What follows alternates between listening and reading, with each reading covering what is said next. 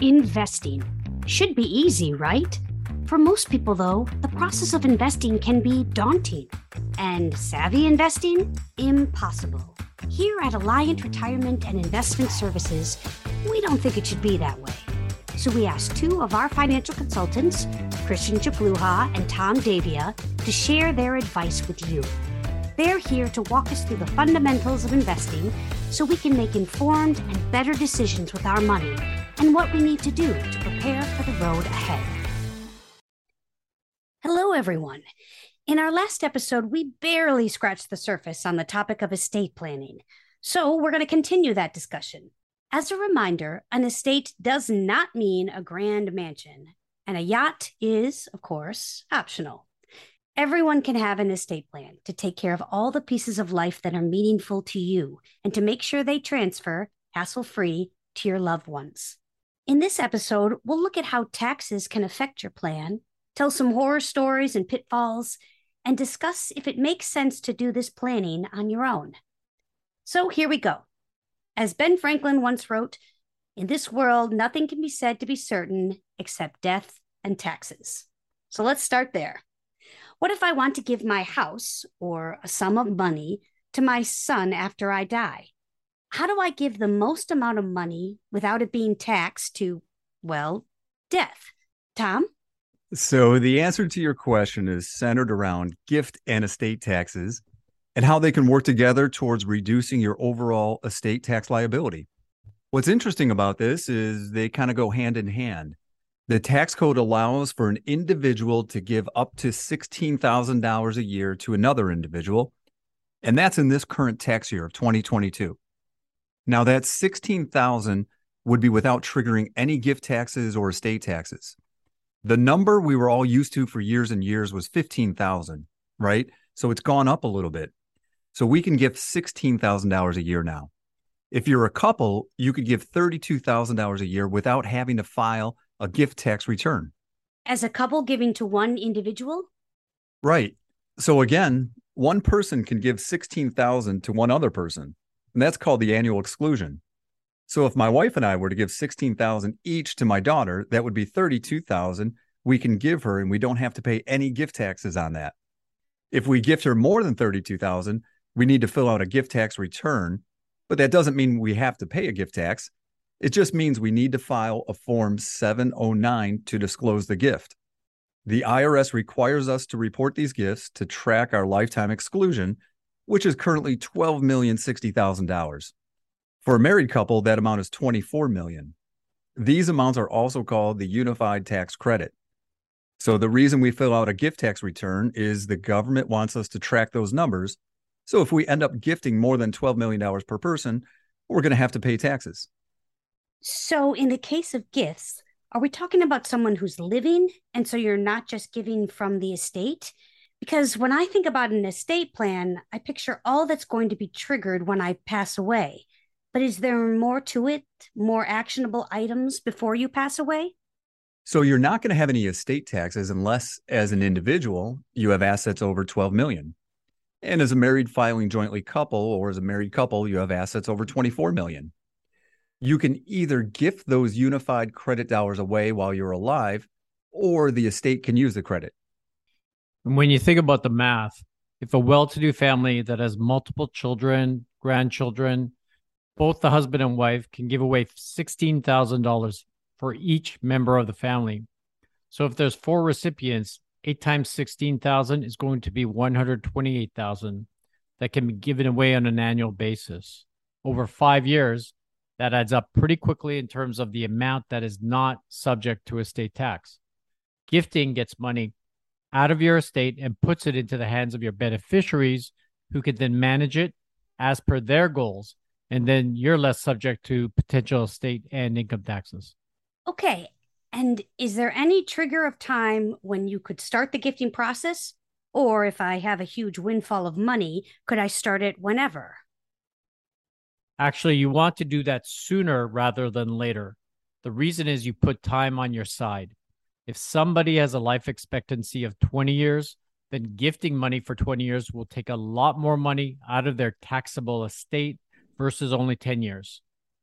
The other thing is that if tax law changes, the opportunity for minimizing tax could be reduced. There are adjustments scheduled for the end of 2025. Uh, so we need to be aware of any updates over the next few years, especially in states like California, where real estate is expensive. People can quickly get over the exemption thresholds and risk paying 40% in estate tax if they haven't planned properly. Got it. I definitely want to avoid that. So, Tom, we've talked about gifts to individuals. What about gifts to charity? Well, that's relatively easy. You can name a charity as your beneficiary, and you'll have no estate tax liabilities. Aside from that, there are other tax smart charitable giving strategies that we can help with when preparing your estate plan. All right, let's talk about cautionary tales. Last episode's talk about going through probate gave me nightmares. So I'm sure in your time as financial consultants, you've seen many horror stories that you don't want to see a client go through. Christian?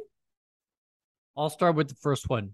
So, the biggest nightmare is disinheriting your kids. That can happen when there are multiple marriages or disagreements between spouse and children. If you want to leave assets to your kids, you have to take care that they are legally entitled to it in the eyes of the state and they will not miss out on those funds. If someone's divorced and then remarries, there's no guarantee the new spouse will take care of the deceased spouse's children. You want to make sure that the paperwork is in order and that the children are protected. Another nightmare scenario that I've come across is where a child inherits a lot of money and they're not prepared mentally or financially. Maybe there's a substance abuse issue or something else, and they squander those funds that should have lasted for a long time. Those are just some examples of what to avoid. We've seen some unfortunate stories in the media about celebrities that didn't have an estate plan in place and everything became public and expensive. You know, these sound like good soap opera plots, too. Tom, any celebrity estate planning nightmares you've been following lately? You know, you hear of them and they're always surprising. Sonny Bono, Jimi Hendrix, Bob Marley, Pablo Picasso, Aretha Franklin, Michael Jackson, Howard Hughes, Abraham Lincoln, even Tony Soprano or James Gandolfini. And you think these are all highly compensated individuals with easy access to attorneys to set up their estate plans. So why didn't they take care of this? And I think it boils down to it's just not going to happen to me, right? Or I have so long to prepare. I have a lot of other things to deal with. What the heck do I care because it's not going to affect me? For lack of a better term, I'll be dead.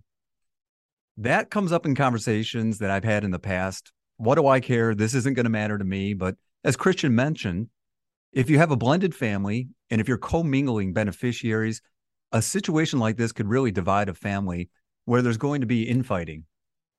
But if you have a trust in place, clearly spelling out your wishes, that will really resolve a lot of these problems on the front side. Unlike a will, if you have a trust, it's going to be less contestable, which means if you have a will go in front of a judge in probate court, like those celebrities did, it can be contested by the beneficiaries disagreeing with the judge's decisions and stretch out the proceedings for a longer time. A trust is going to be less contestable.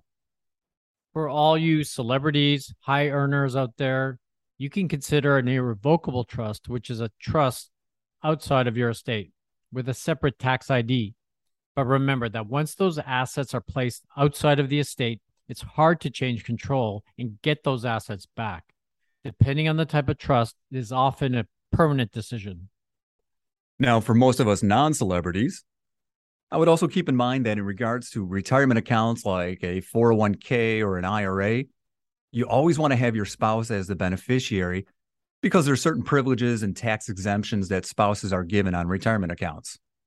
But from there, if you don't have a spouse or contingent beneficiaries named, you can name a trust as the beneficiary for your retirement accounts.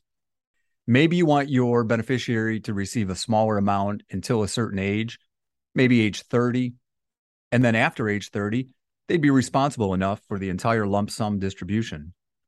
Or you could give a lump sum distribution at, say, age 21, and then they receive income for life from the trust each year after that. That way, they don't spend down the assets too quickly. That brings up another point preparing your beneficiaries for an inheritance, whether a retirement account or a family business. That's making sure there's a succession plan in place to make good decisions. When you go through the estate planning process ahead of time, you can make sure that the financial advisors you're working with, uh, with you and your family, are the right ones, and you have a say in the process. If you pass away prematurely, you give up all your say because you weren't around to make those decisions. What if my situation was pretty straightforward? I've got beneficiaries set up on my retirement accounts. I have a house and a child. Do I need to have a trust? I should probably speak to my financial consultant. As financial consultants, we can help you through the advantages and disadvantages of setting up a trust. And if you have named beneficiaries on all of your assets and you're comfortable with those beneficiary designations, that's a reasonable conversation that we can have. Of course, regardless of having a trust or not, we'd recommend that you have those other estate documents in place, setting up your healthcare directives and power of attorneys. So that leads me to can I do this myself? Can I go to an online service and pay minimal fees to set up all these documents? Or do I need to sit down with an estate planning attorney or an elder care attorney? What's really the right thing for me to do? I think it's important to point out that we can't discount internet or online legal services because there's some very large and reputable organizations offering these services, and they've made themselves front and center of these conversations. Now, a couple things to remember about these tools. First and foremost, these services do not provide you any legal advice.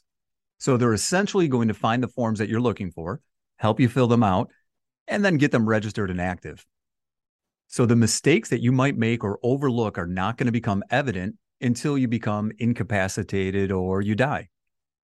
You really need these forms to be correct and actionable when you're incapacitated because that's a heck of a time to figure out that errors were made or information is missing.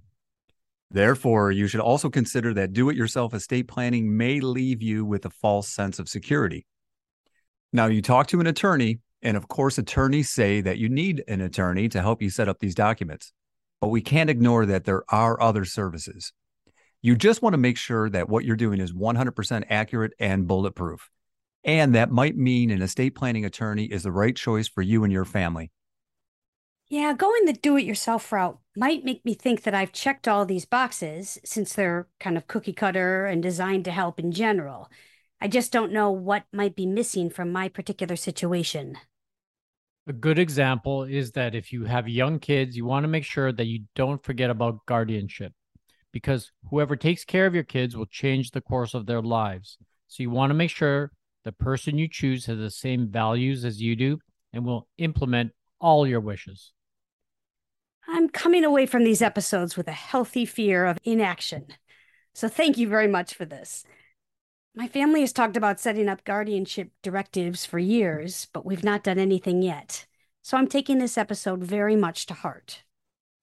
Completing a financial plan can be a kickstart to getting the estate plan done. We can all benefit from a process that's going to hold us accountable. On that note, let's switch to our savvy advice of the day and wrap up what we've talked about today. Use time to your advantage. Don't let it become a disadvantage.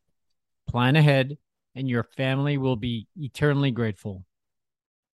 Have you ever wanted to make life harder than it needs to be for your family and friends? Have you wished them a legal labyrinth to navigate or steep tax bill to pay? Do you dream about the day your kids will have to anxiously wait for your finances to get sorted out? If not, you may want to begin your estate planning. Okay, thanks, Christian and Tom. To recap, Tom, how do I avoid causing my beneficiaries to pay a ton of taxes after my death? Well, Brooke, that centers around what we call the unified tax credit, which is the amount an individual can gift during their lifetime and pass on to beneficiaries before any gift or estate taxes apply. Although the number is high right now at 12 million per person or 24 million per married couple, we need to keep an eye on this as these amounts may be reduced in the future, and this may be an issue for more investors. Christian, what is your greatest cautionary tale? Estate planning, it's a lot less fun than cheering for your favorite team or spending time with friends. but the benefits from the effort and completion of an estate plan are priceless in terms of giving your family peace of mind and confidence. Don't let that opportunity pass. And Tom, what's yours? Thinking your estate isn't large enough to worry about. Anyone who has something or someone to protect needs an estate plan. And it's true that larger estates may involve more complicated planning, but even modest estates deserve careful consideration. Also, planning needs are not always about assets. Sometimes estate planning is about the needs of the people in your life. Blended families need proper planning to avoid conflict or unnecessary difficulty. Finally, what about creating an estate plan on my own versus using an attorney? Well, Google is a wonderful tool, but an awful attorney.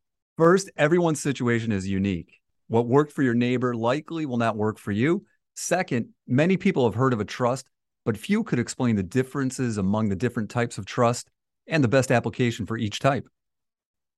As advisors, we will always recommend you consult a professional when developing your estate plan. We don't want you to underestimate the complexity of this topic, but if you do decide to go with the do it yourself route, that is ultimately a decision you will make. Set up a game plan with small steps and try to get things done each month. Over time, you'll be surprised how much you can accomplish. Thank you, Christian and Tom, and everyone. Thank you for listening. You can find episodes of Invest Savvy on Apple and Google Podcasts and on all major platforms or on our website. We invite you to follow us on Facebook and LinkedIn for new episodes and educational webinars and articles. Just search for ARIS, A R I S, Alliant, to like and follow.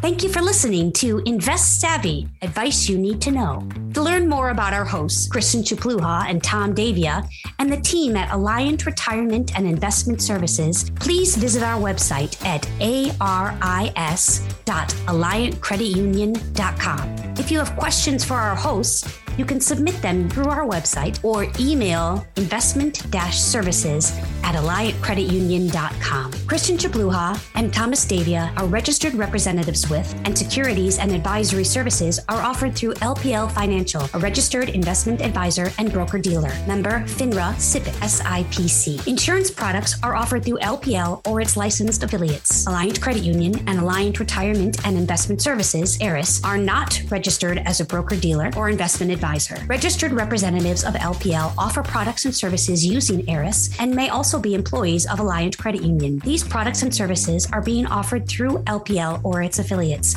which are separate entities from and not affiliates of Alliant Credit Union or ARIS. Securities and insurance offered through LPL or its affiliates are not insured by NCUA or any other government agency, not credit union guaranteed, not credit union deposits or obligations, may lose value. The opinions voiced in this podcast are for general information only and are not intended to provide specific advice or recommendations for any individual. To determine which strategies or investments may be suitable for you, consult the appropriate qualified professional prior to making a decision. Investing involves risk, including the potential loss of principal. No investment strategy can guarantee a profit or protect against loss. Neither LPL Financial nor its registered representatives offer tax or legal advice always consult a qualified tax advisor for information as to how taxes may affect your particular situation.